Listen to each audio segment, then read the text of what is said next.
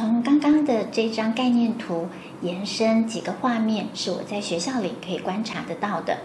一个是我们刚刚提到，在14岁前后，我们期待正确发展的以太神导引的正确新成生的诞生的时候，我们可以看见热情、虔诚和理想的小苗。在我们的9年级这个学期开学之后，他们很快的投入他们新的戏剧主题周。我可以看见许多9年级的学生，他们非常热情的投入他们的学习工作，甚至有许多假期跟晚上，他们都需要到学校继续准备戏剧，继续他们的学习与工作。但是他们的表情和他们付出的意愿是清晰可见的，我可以看见在他们的身上有热情。很快的，在10月8号，我们的11年级学生也要准备做他们的专题发表。这次我们会努力预备，也会有同时线上的直播。目前他们在早上的晨会、高中部的晨会里，陆陆续续有不同的孩子开始做他们的预备报告，或说他们的口头报告的预演。我也可以看到，孩子对于自己的作品渐渐地感到越来越自信。而在他们的研究当中，他们的专题发表里，我们可以瞥见他的里面有一些他对于自己的兴趣以及他未来的发展，他所拥有的热情和理想。如果说我们回到我们的概念图里面前一个阶段，也就是7到14岁，斯泰纳在这里非常强调的是，我们要能够去完成权威法则的教育历程。这个权威法则，有的时候我们也需要经历它的不容易跟它的挑战。孩子在他们的小学阶段，真的还很需要权威的父母以及权威的老师给予他们爱的引导。我们一起在几个班级里头继续讨论到网络、手机、3C 使用的状况，特别是在停课之后，孩子们为了学习，许多过去并没有大量使用3C 产品的孩子们，在这个过程很自然地得到更多的使用时间。但是暑假开始，新的学期又开始，这些应该要回归到实体学习之后，我们其实可以在 3C 的使用上再一次回归到原本与孩子应有的约定。1到4年级我们仍然强调避免使用，5到8年级我们说陪伴使用，高中部我们是合约使用的方式。甚至有一些家长，他们分享，他们仍然很清楚地告诉孩子，我们的家庭用更高规格的方式来自我节制，也就是某些父母告诉孩子，你所需要的学习设备，桌上型电脑，我会在家里提供给你，但是个人使用的手机，在18岁之前我不会提供。我们发现这些更高规格的方式也有它的好处。然而另外有一部分的家长，他们提到，就是因为停课期间开放了手机或者开放了电脑，现在有一种收不回来的现象，大家分享着困难。其中有一个家长，他说自己的孩子某一天在上英文家教的时候打瞌睡，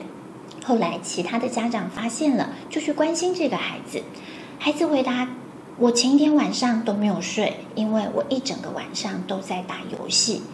他的妈妈非常惊讶，到这个时候他才知道，原来有一些时候他会晚上偷偷的去拿爷爷或奶奶的手机，在自己的房间彻夜不眠的玩游戏。这些情况可以说都是在停课之后我们要特别注意的，但是也不至于要太灰心，好像觉得自己所有的教养都前功尽弃一样。这是很真实的生命经验，我们不会一帆风顺，我们原本就会遇到不可预知的困难跟限制，而只要我们遇到了问题，我们就去解决它，然后我们也会从中得到好的成长。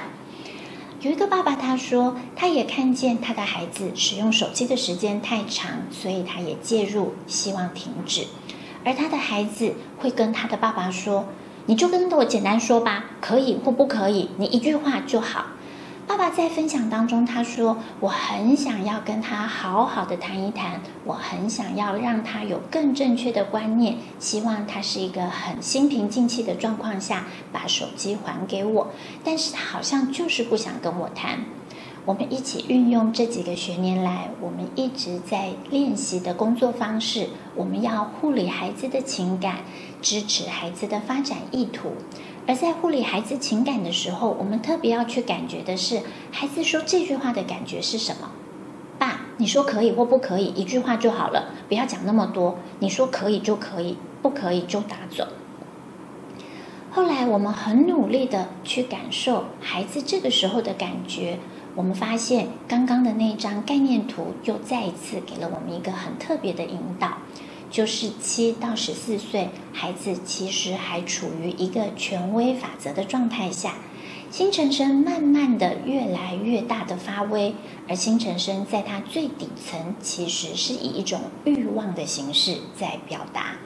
这个欲望在我们现在的社会，特别和声光色彩刺激非常大的影音设备 3C 产品结合在一起，对孩子来说这是一个他们欲望最难面对的诱惑。所以孩子里面一方面看见自己的欲望很难限制，但是另外一面孩子又有一定的理性，相信自己的爸爸妈妈可以帮助他们。所以其实当他们说这句话，爸爸你说一句话就好，其实是把决定权把权威放在父母的手里。我们期待父母可以一起看见这确实不容易，我们好希望可以理性的沟通之后结束这个困难。但是孩子终究是孩子，他们有一些情绪的表达是他们仍然不能控制的。许多父母也说，对，我们这段期间为了 3C 的问题发生许多冲突，孩子的语言非常的伤心，非常的令我伤心。然而如果我们可以看见这些都是新陈生的欲望在作祟，我们只需简单平静的拿出我们该有的权威，其实孩子是愿意把这个主权交到父母手上的。把他们觉得困难的东西收起来，看见他们难过的情绪也表达接纳。我们可以简单的对孩子说，我知道你觉得非常不舒服，我也知道要你不能继续使用，你觉得全身都很难过，但是我很肯定你，因为你愿意把这个决定权交给爸爸妈妈一起来帮助你执行，因为你知道这样是好的。也许孩子的表情仍然不悦，但是这确实是在帮助孩子成长过程当中我们需要共同经历的。想一想几个画面，我们需要打预防针，但是打针的时候很多人表情痛苦或者哭泣。